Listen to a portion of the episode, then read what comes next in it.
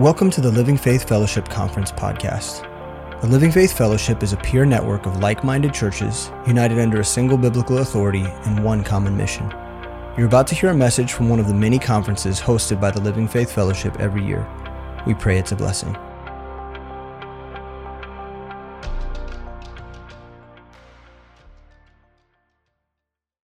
Can you guys hear me okay? All right. Oh, man, uh, I have to, uh, I really need to jump right in and, uh, and get right into the message, but I have to say thank you um, to so many people. There's just too many people. The list is way too long, but of course, I have to say thank you to uh, Pastor Sam and Cheryl. For one, for taking care of my daughter. Man, like she was your own. Man, that was just, uh, just too much. You guys are too much. Um, and I just wish that I could just hug you all day long. I really do. Um, and um, uh, not just taking care of my daughter, but um, the, he, they flew our whole family home so we could spend Christmas with our families. And that was such a magical thing because um, this was actually the very first time that the kids spent Christmas with their grandparents in, in their life. Uh, they'd never uh, got to do that before, and uh, uh you guys made that happen. And so uh, I was just like, someone, I think uh, Dan was asking me, he was like, So are you preaching a lot while you're here? And I was like, Oh, yeah. I'm preaching like a hundred times or something. I don't know. It was a lot, you know. And he was like, Man, they're making you work. And I said, You don't understand. I said, They brought my kids home, dude, for Christmas. I said, I'll take Sam out back of the church and make out with him if he wants me to. And, uh, and Dan was like, Dan was like, how was it? And uh, I said, better than you think. So I would do just about anything for this guy, and uh, just about. And um, it was really just such a magical thing to see them be able to spend Christmas with the grandparents. So Man, thank you so much. Thank you, everybody. And uh, thank you to Chris and Emily Miller. I don't know, Chris is just, I don't even, I don't, does Chris actually come to the services? I'm not sure he can sit down that long uh, in one place, but uh, uh there he is, my man. I love you, dude.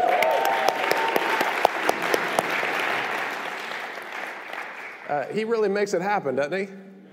At least he looks like he does because he is flying all over the place. And, uh, and then Emily, I mean, they always take care of me. They take care of family, let us stay with them. And so thank you so much for letting us uh, drive you guys crazy at the house and stuff. It's just been really awesome.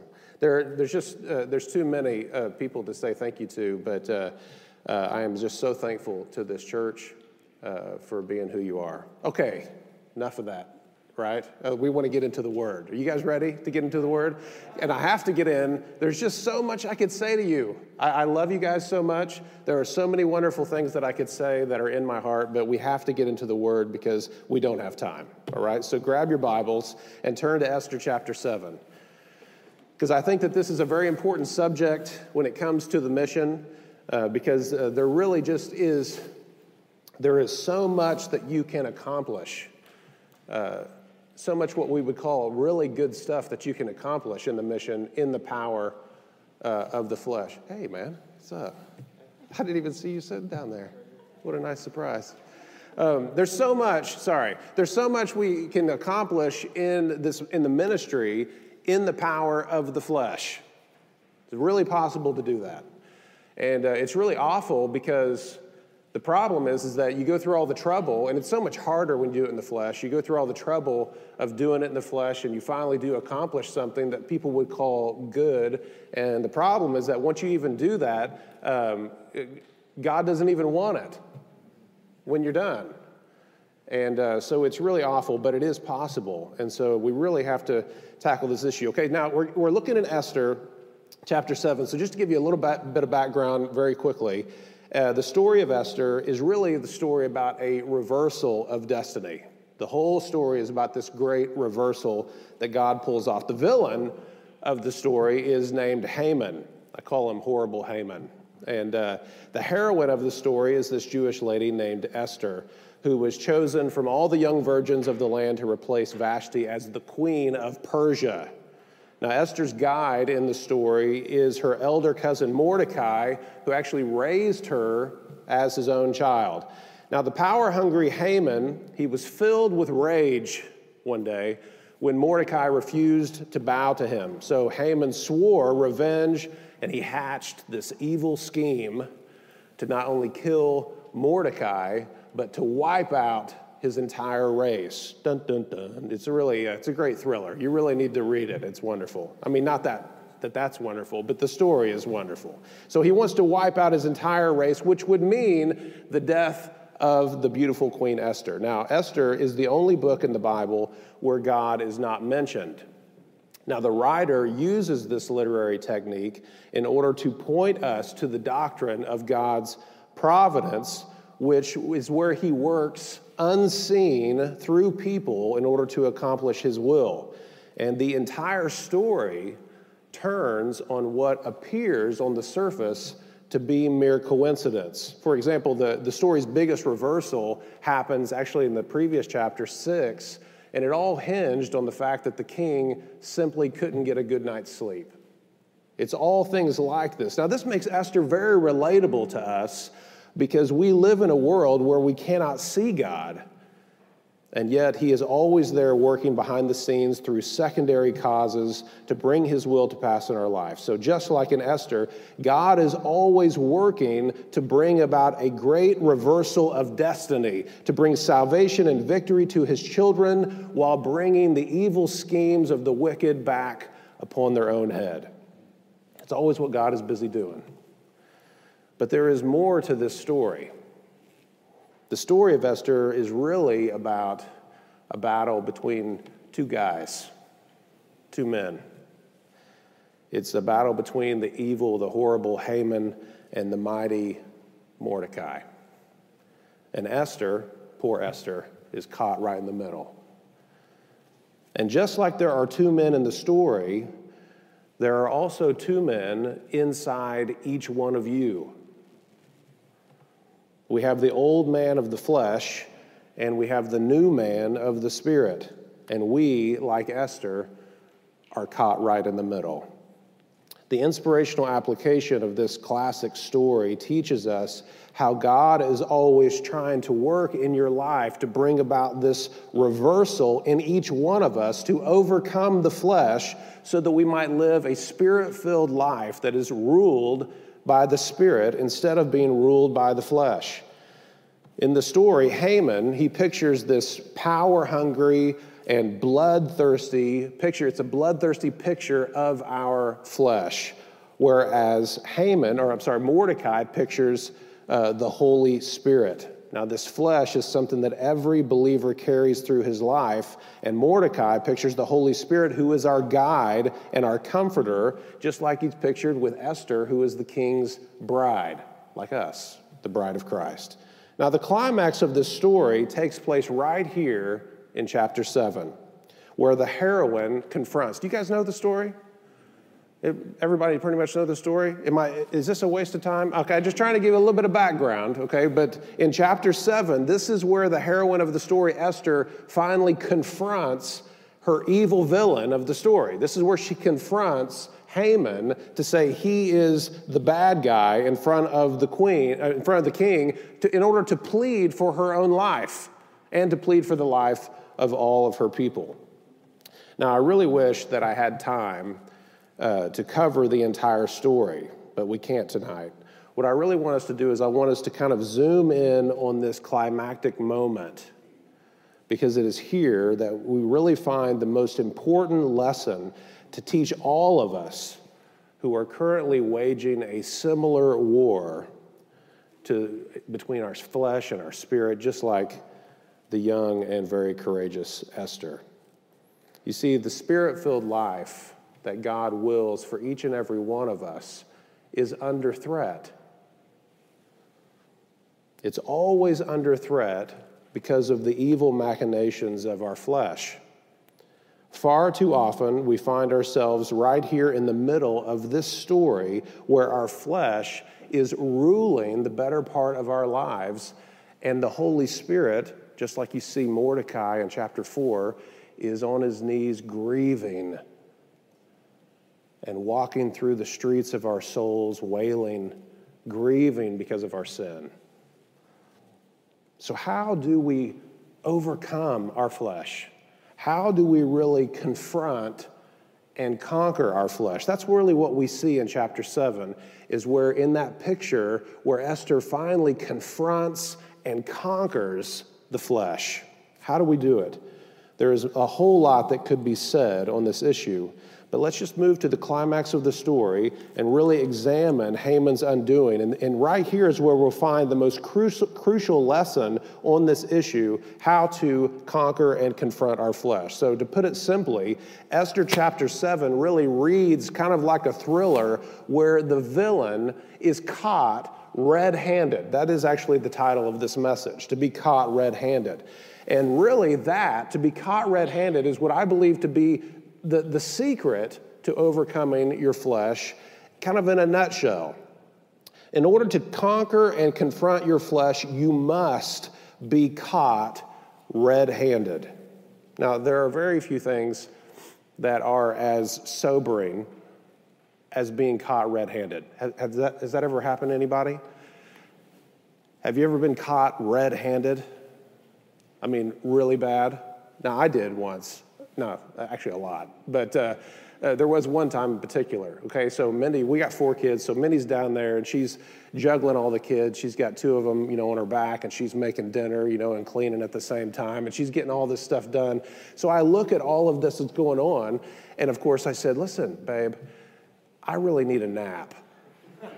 and uh, and she's like, "Oh yeah, yeah, cool, cool, yeah, that'd be great. You do that. That'd be awesome." Please, by all means, go take a nap. And so I'm like, yeah, I'm just so tired, so I need to go take a nap. So I go upstairs to take a nap. And of course, I lay on my bed and I start looking at my phone. I'm watching something on Amazon Prime, right? And uh, so she comes walking through the door of the bedroom, and uh, she's like, she's like, okay, listen, um, if you're going to take a nap, then you got to turn the phone off and actually take a nap, right? You can't just say that you know, and then come up and watch TV shows. And I'm like, yeah, that's true, punk. I'm sorry. I'm gonna, I'll just put that down and I'll take a nap. So she walks out the door and I just grab my phone and I start watching the show again. And she forgot something and turned around and walked right back in the room. And I'm just sitting there with the phone. And she's like, What? And I'm like, Oh my gosh. And I started dying laughing. I couldn't help it because I was so busted. I mean, as soon as she walked out the door, I just picked the phone back up and I started watching it. And then she walked right back in, and I'm like, oh my gosh. I mean, she was just like, what are you doing? It was so funny. And uh, I never actually got that nap. But uh, there's really not much that is more sobering than when you're just so busted, right? When you're not just caught, but you are caught red handed with no deals no defense, no doubt about your guilt. You are just caught, right? Now, there are two ways to be caught. You can be caught by surprise, or you can turn yourself in. And there is a chain reaction that is not necessarily automatic, but a chain reaction that is very necessary to overcome in the flesh. And it kind of works like this this is kind of how the dominoes fall. It starts with guilt, and then to grace, and then to gratitude. Those three things. That's kind of how it falls. And it really has to fall in that order first guilt, then grace, then gratitude. If you wonder why you don't love Jesus like you should, why your life does not more naturally rise in gratuitous service to Christ and to resist your flesh, it is because you do not fully understand and appreciate His grace. You don't fully appreciate what He did for you and how much uh, His blood cost. And what stands in the way of your understanding of His grace is your lack of awareness of your own guilt. As you become aware of your guilt, you naturally appreciate His grace, and your heart naturally becomes more filled and begins to answer with gratitude. So let's talk about the first one, okay? The first one, guilt. Okay, this is the first kind of domino in this chain reaction. And this is what we see in the first six verses of chapter seven, is we really see, it's actually in the whole chapter, but I just want us to look at the first six verses as she confronts the problem. But we're going to kind of work it backwards. We're going to kind of work from uh, verse six up to verse one. There's no real reason to do that. It's just weird, and I like it. So we're going to go from six up to verse number one. And in verses five and six, that's where she identifies the villain. That's where she really confronts him. The king asks in verse 5, when she tells him, she's like, you know, this is what's happening. He says, Who is he and where is he that would presume to do such a thing against the queen? And she's like, It's that guy right there. He's there at the table, right? It's just the king and Haman and Esther are there at the banquet of wine and they're having this banquet. And she's like, He is the bad guy right there. And of course, Haman's like, what? You know, he's really caught out in that moment. So she, she confronts him right there in verses five and six. We need to identify, first of all, if we're going to be guilty, we have to identify that the source of our problems is the flesh. You've got to identify the source of our problem is our flesh. We're always trying to figure out why we keep doing the things that we are doing, and we have a multitude of reasons that we make up. Is, is it my nature? Is it my nurture? People have been asking that question uh, for ages. What, what's the answer to that question? Is, is it my genetics? Is it my genes? Uh, uh, what is the reason? Is it some event in my life? What is the reason why I keep doing the things that I'm doing? And the reason uh, why we keep doing the things are, that we're doing is because of our flesh. The reason why we sin is because of our flesh. The flesh is the villain of your story. That's what this is trying to picture for you. The flesh is the villain of the story. The flesh is an insatiable monster that will not stop until you're dead. That is the truth. Your flesh only wants what is wrong, and more specifically, your flesh really wants not just what is self destructive, because we understand that about our flesh. It always wants what's bad for you. That's the reason why guys think we're going to pick up chicks if we, if we drive too fast and drink too much and smoke cigarettes. I don't know why we ever thought that, but guys think that that's cool. And then you have some stupid girls out there that think that's cool too. Uh, very few. Most girls are pretty smart. But there's a few out there that are like, man, he's a cool guy, you know? And we do that stuff, and we know the flesh is self destructive, but it's more than that. The flesh is more than just self destructive. Your flesh specifically wants those things that are going to bring displeasure to the Heavenly Father. That is really specifically what it wants. It's like in, don't turn there, but in Genesis 28, verses 8 and 9, when you read about Esau and he's trying to pick a wife, He's like, man, what wife should I pick? And it says, and when he saw that the wives of Canaan, that they didn't bring any pleasure to his dad, Isaac, he said, well, I'm going to go pick them. So he goes down to Ishmael. He's like, where are the ladies at, Ishmael? Because he knew that if he picked a wife from there, that it was going to bring all kinds of displeasure to his dad. Now, what a picture of how our flesh works. It's not just that it's self destructive. We like that kind of self help talk. I don't want to do those self destruct. No, it's more than that. Your flesh is specifically picking things in your life that are going to bring displeasure to Him. That's what your flesh does. That's the reason why Paul says in Romans 7 18, he says, I know that in me, that is in my flesh, dwelleth no good thing. It is irredeemable. You can't make any deals with it, you can't fix it. The flesh is the villain of the story. And that's what Esther does here right off the bat. She's like, He is the enemy and the adversary. It is the evil Haman. She confronts her problem. But you also recognize not only she confront the problem, but she also notices that she, she, she says here that she's also complicit in the problem. She's also complicit in the problem. See, Esther uh, had to, uh, is like She had to come to him because Haman wanted to kill her. But she says, if you look in verse 4, she says, Listen, I had to come to you because he's trying to wipe us out. He's trying to kill us. And she says something really weird here that I, I really struggled with at first as I was reading it. And she says, If he had only wanted to sell us as bondmen and bondwomen, as slaves, then I would have held my tongue. But he's like trying to wipe us out, so I had to come and plead for my life to you. If he only wanted to sell us off as slaves, I wouldn't have said anything. I'm like, really? You wouldn't have said it? You're the queen, all of Persia. And you just would have been like, well, you know, if you want to sell us as slaves, I mean, that's cool. But if you want to wipe us out, then I've got to say, I got to speak up. Now, why would she say that? The reason why she's saying that is because Esther knows the reason why they're under Persian rule in the first place is because of Israel's sin. That's the reason they got sold into the hands of their enemies in the first place. The only reason why she's even there is because of the sin of Israel. She recognizes that, and she recognizes that she is complicit in this sin. And that is what we must recognize is that our flesh is the source of the problem, but our problem is a sin problem that we are complicit in. It's not just our flesh made me do it kind of thing. No, our flesh is the source of our problem, but we are complicit in the sin. And that's why we are struggling and why our flesh is ruling our lives. Do you want to know why that is?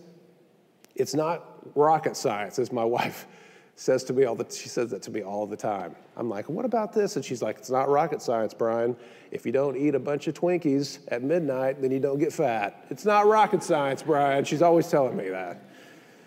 And here, the same thing here, it's not rocket science. The reason why you do what you do is because, are you ready for it?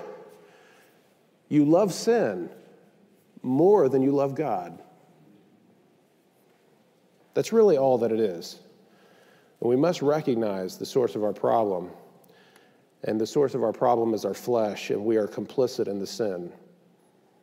You know, we're, we're always like, you know, I think that my life could really change if I could just change my environment and get some friends around me that appreciate me, and I could just create kind of a non toxic environment. Man, uh, would you guys please stop talking? If you're talking like that, would you please stop talking like that? You've been wa- looking at way too many memes on Instagram.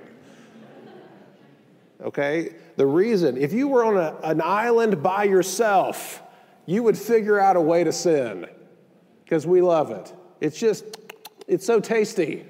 We love sin. It's so good. And we just love it all day long. So our flesh is the source of the problem, and that is why Esther comes to the king in verses 1 and 2 to plead for her life.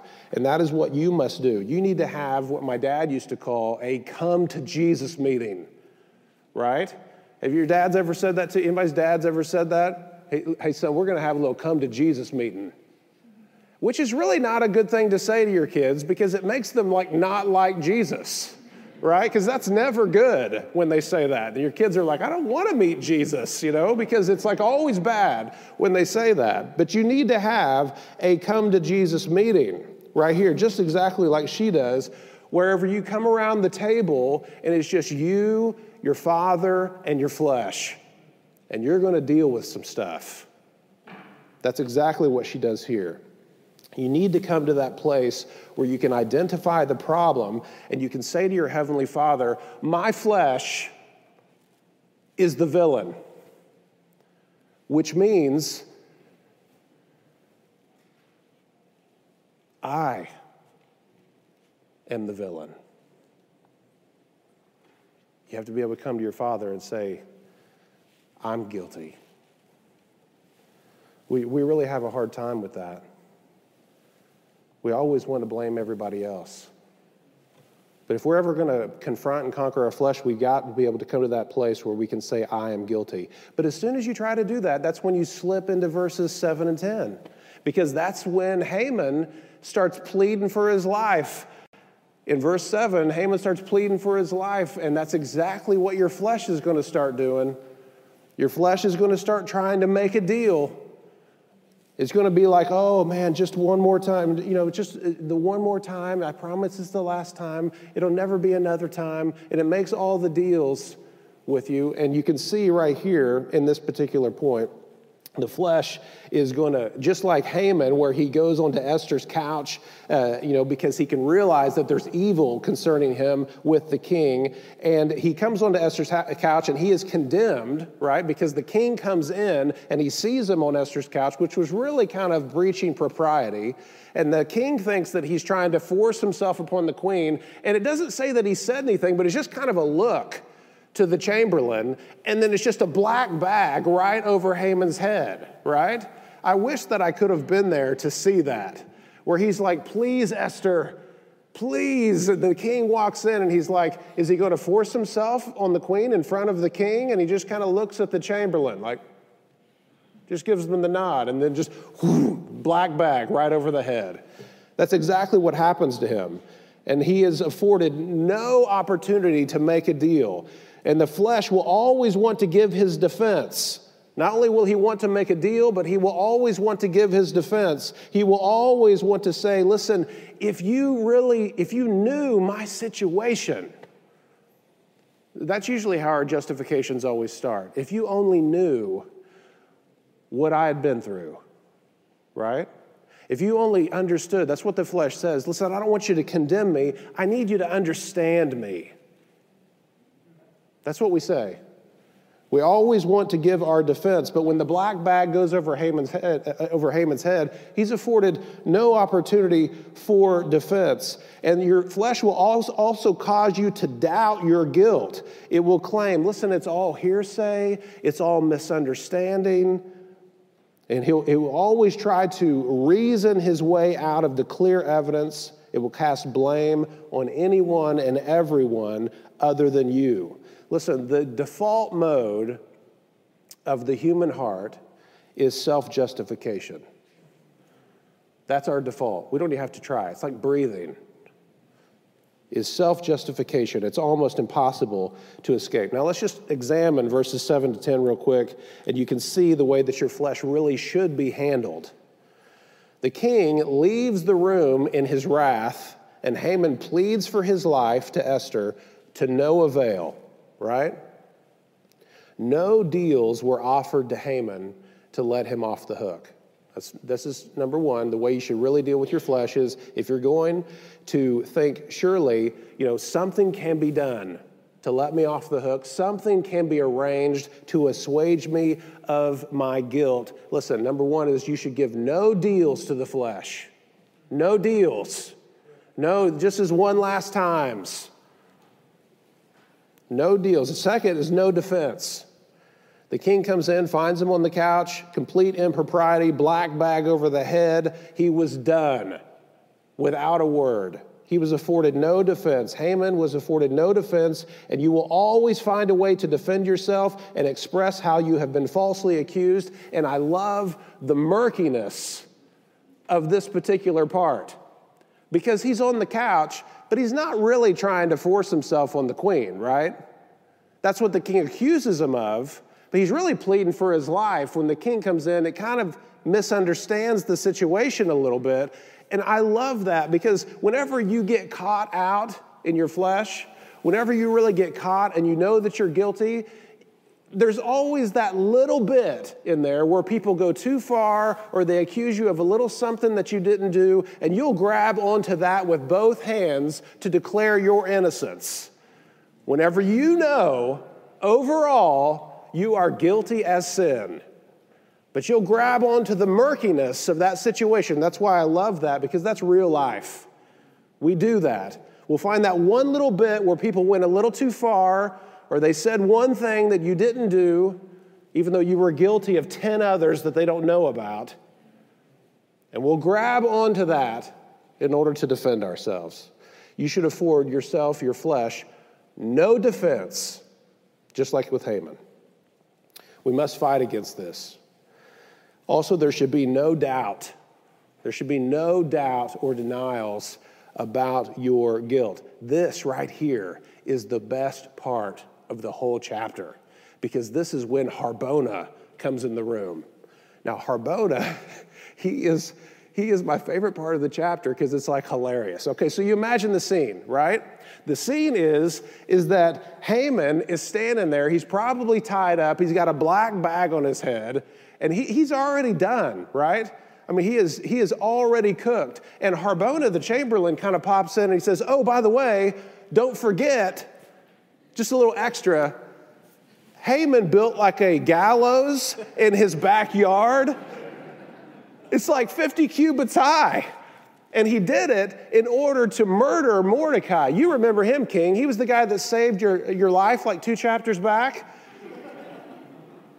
Yeah, do you remember that, Haman? And Haman's like standing there with a black bag over his head. He's like, For reals? Harbona. Like it's not bad enough already. And Harbona's like, Hey, sorry about that. I'll catch you later. Or I guess not. and then he like runs out. That's the way I imagine Harbona being, the Chamberlain. And that's just fantastic. I mean, it's already, he's already cooked, and Harbona just has to add that little cherry on the top. Don't forget, you know, I love that bit. There should be no doubt. The evidence was brought in. There should be no doubt about your guilt. Harbona provides the noose that really hung him. He adds the proverbial nail in the coffin. And if we're going to confront and conquer our flesh, then we must be caught. We must be bag over the head guilty before our heavenly Father. That's what Romans chapter 3 verses uh, uh, chapter 3 verse 19 says.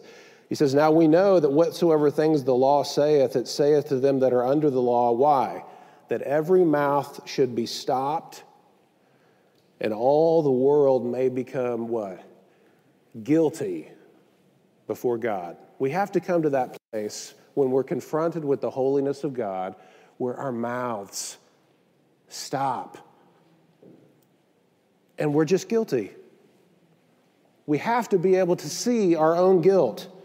We have to relinquish all of our justifications. I'm telling you, this is thwarting your Christian life. Is your justifications.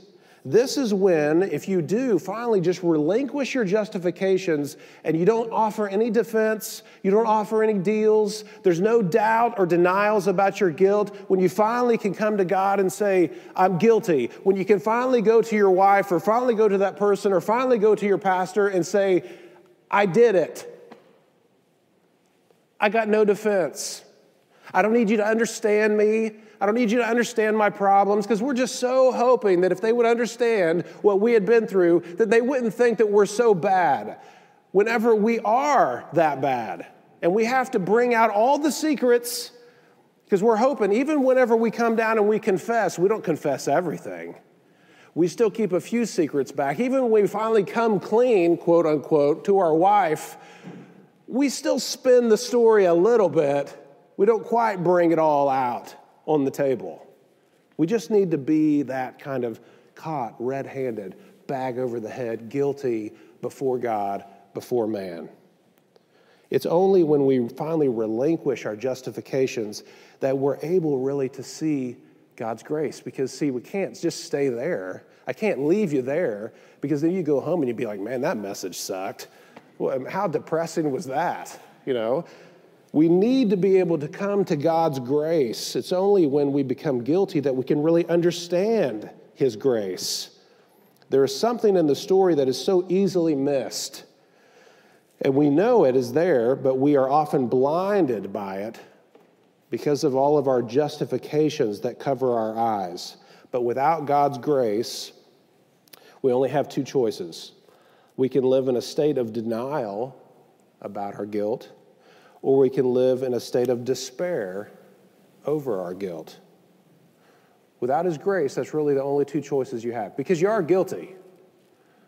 So without His grace, all we can have is either a denial of our guilt or despair over our guilt. But we must not forget where we are in the story. We must not forget where all of this confrontation happens. Where does this confrontation take place? Do you remember? she had two of these banquets set up one banquet, and then she had a second banquet. Do you remember what kind of banquet this is? It is a banquet of wine.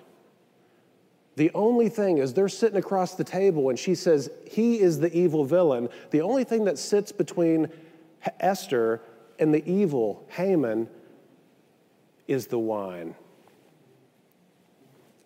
It's a banquet of wine, and as they come around the table, you can see in your mind that cup sitting there. You know, the Lord has appointed a banquet of wine for us to observe whenever we come around the Lord's table so we can remember the blood that He has shed for us. Why does He do that?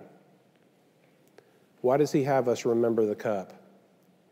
It was at that final supper, as the uh, disciples gathered around the table, that Jesus lifted up the cup of wine and he said, This is my blood, which was shed for you. You see, this is how we deal with our flesh. We recognize our guilt, but we have to then come back to the cross and remember his grace and remember his grace, we have to remember the blood of the cross. That is why he ordained the Lord's table, so that we would continually come back to the cross and examine and judge ourselves rightly, and then remember his grace. So look back to Esther chapter 7, uh, uh Esther chapter 7, verses 7 through 10. Okay, let's look back there for a second. It says that the king, in his wrath, got up and left the room. He was so angry. He was like, Listen, I got to take a breather. I don't even know what to, I can't even look at you. And he turned his back on Haman, and Haman knew his goose was cooked when the king got up and turned his back on him and walked out. Did you know that the same thing happened to your Lord Jesus Christ? In Mark chapter 14, verse 36, Jesus Christ said, Abba, Father. He says, in the ninth hour, I'm sorry, Matthew 27, 46, in the ninth hour, Jesus cried with a loud voice, saying, Eli, Eli, Lama Sabachthani. He says, That is to say, My God, my God, why hast thou forsaken me? When he was on the cross, God, because of his sin that was put upon him for us, turned his back on his son. And he did that for us. Just the same way that the king turned his back on Haman and walked out of the room, the same thing happened to your Lord and Savior Jesus Christ. And not only that, but when he walked out of the room, what did Haman do?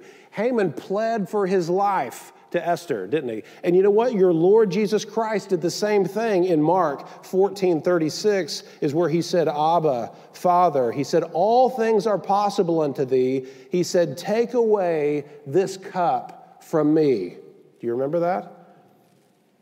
That cup of wine, that cup of wrath. He said, Take away this cup from me. He's saying, If there's any way at all that you could redeem this people without me dying and being separate, I don't want to die. I don't want to be separated from you. I don't want to be reckoned among the sinners. He didn't want to do that. Obviously, he didn't want to do that. He said, If there's any other way, he says, But still, not my will be done, but your will. Now, listen. He pled for his life. And do you know what our Father said? Do you know what he said to sin? He said, No deals. He said no to his son, his only begotten son, the one that this whole universe is for the one that he loves, the one who is lifted up above everyone else, he said no to his son so that he could say yes to you. Now, let me ask you something. Do you think you deserve a deal? He, he gave no deals to his own son, and you think you deserve one, right?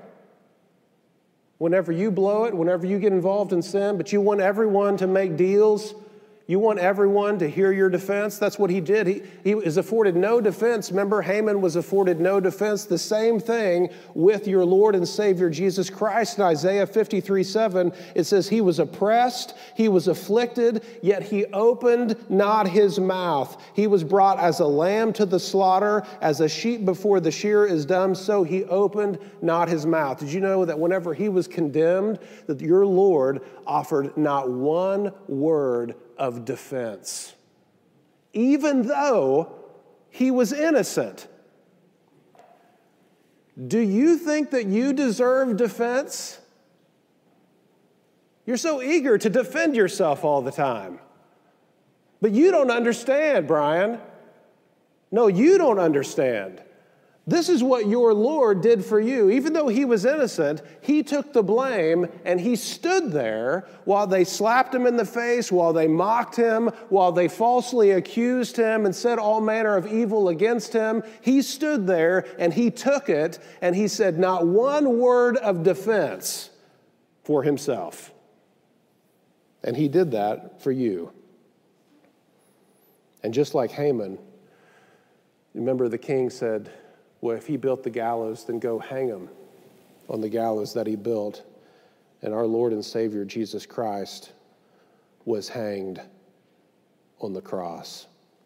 Galatians 3:13 says Christ hath redeemed us from the curse of the law being made a curse for us for it is written cursed cursed is everyone that hangeth on a tree.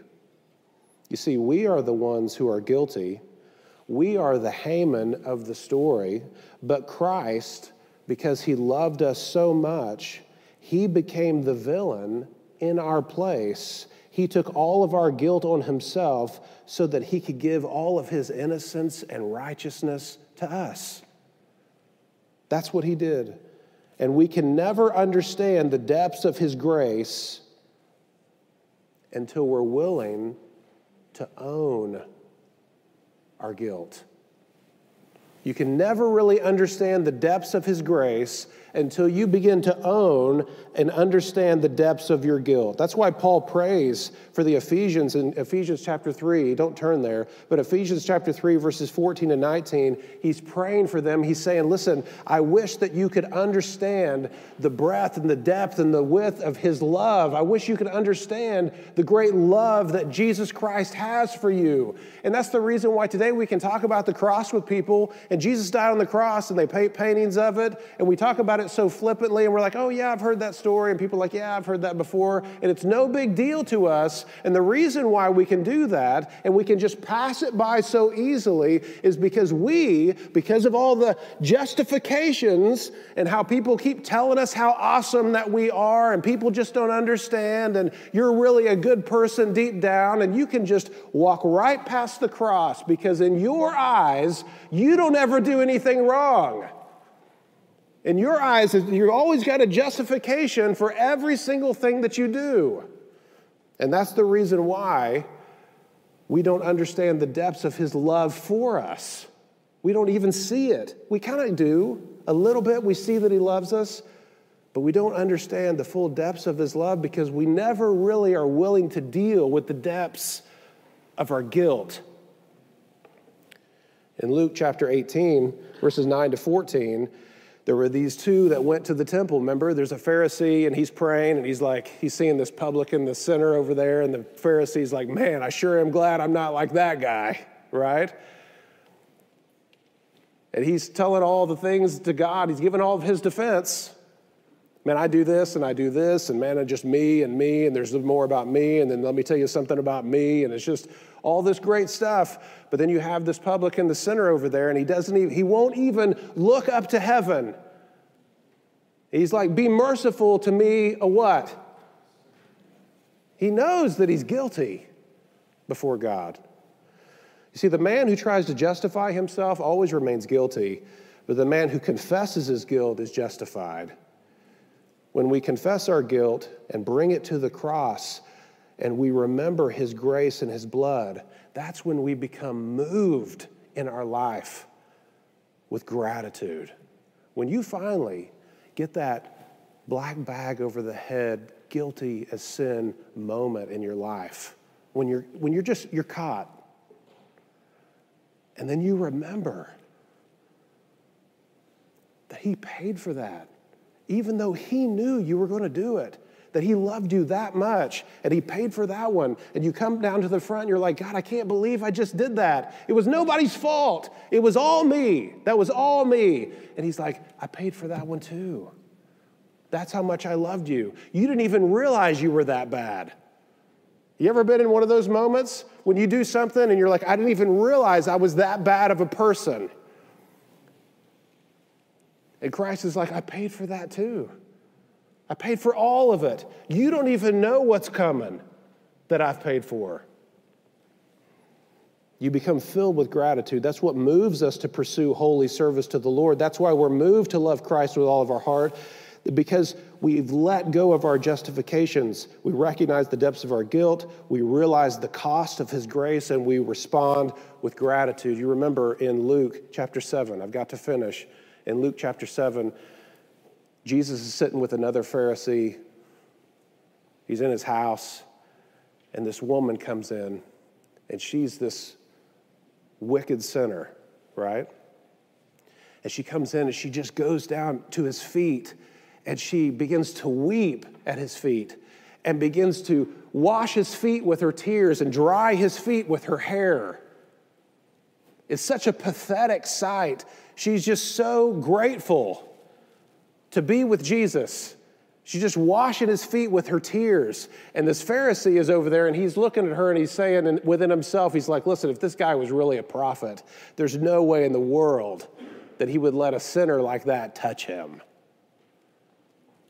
This is what this, this is how much this guy thought of himself. And Jesus looks at him and he tells him a little parable about two guys that owed money and he says, But this guy was uh, forgiven his debt, and it was a large debt, and this guy was forgiven, and it was a small debt. And he says, Who do you think was more appreciative? Who do you think loved more? And he says, Well, obviously, the one who was forgiven more. And he says, You have, you have rightly said, and I came into your house, you offered me no kiss, you offered me no water to wash my feet, and yet this woman has not ceased to kiss my feet or to wash my feet with her tears and to dry my feet with her hair. That's the reason why she loves much because she has been forgiven much. And the reason why you love little is because in your mind, you have been forgiven little. That's the reason we don't love him the way that we should. Your justifications get in the way of you loving Christ the way that you should. That is the reason why we love Christ little, because we don't understand how much we have been forgiven, because we're blinded by our justifications. This is how we conquer and confront our flesh. We have a come to Jesus meeting, we come around the table with just our flesh and our Father. We recognize our guilt. We realize the cost of His grace. That's how we're able to look in the First Corinthians and be like, you know, we know that fornicators and adulterers and effeminate and abusers of themselves with mankind and thieves and covetous and drunkards and revilers, they will never inherit the kingdom of God. And Paul says, listen, because of the grace of God, he says, such were some of you. But by the grace of God, you've been washed clean. You can look at that verse and say, I'm not that anymore. Even though I'm guilty of that, in God's eyes, I'm still not that because of His grace. And you respond with gratitude. And you know that this has happened because you begin to kiss His feet and you begin to wash His feet with your tears. Do you remember, last thing? Then I'm done. Do you remember in the garden? And Adam had sinned, and God brings them all right in front of him. What is it that God asks Adam? We've all heard the story, we all know the answer. What he asks him, he says, Come on, class. What does he ask him? What did you do? What did you do, Adam? And we know everyone always says, well, yeah, and God knew what he did, but he, you know, we all know he knew what he did, but he asked him, What did you do, Adam?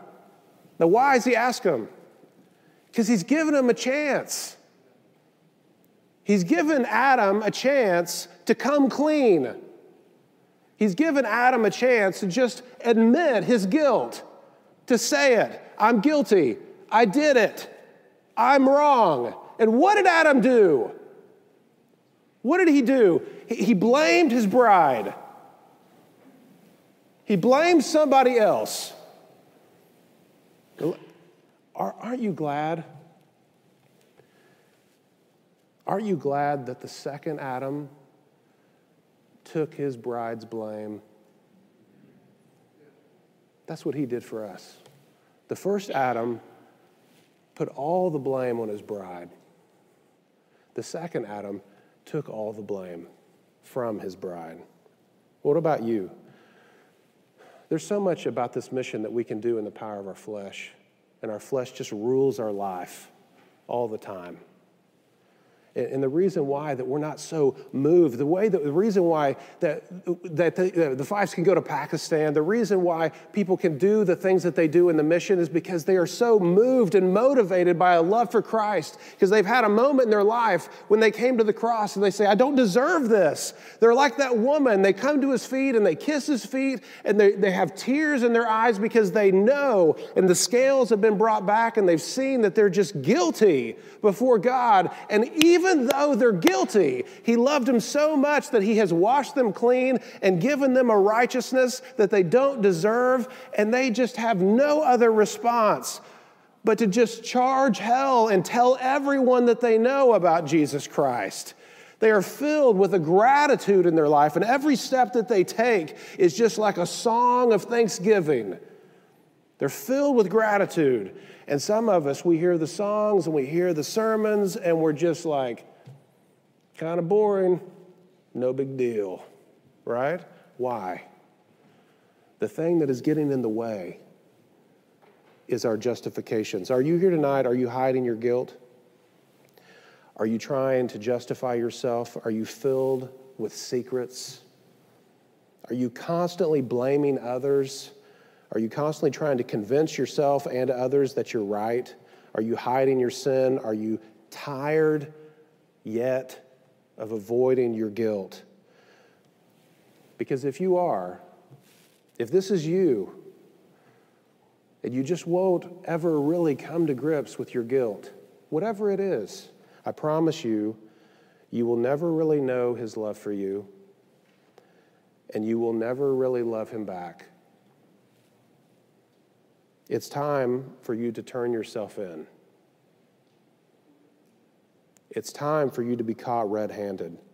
Just come and confess it. The Bible says that people who confess their sin, all they get is mercy. Just confess it. All of it. Let that harbona come from the background and say, oh, don't forget that. All the secrets. The only power that they have on you is their ability to be kept in the dark. It's time. It's time to just come clean, to let loose of that thing in your life, to just confess it. It's time to just come back to the cross and don't stay in your guilt. Remember the grace so that you can be flooded with gratitude. No deals, no defense, no doubt or denials about your guilt. For where sin abounds, his grace does much more abound. It is for only those who have been forgiven much who can love much. Would you bow your heads and pray with me?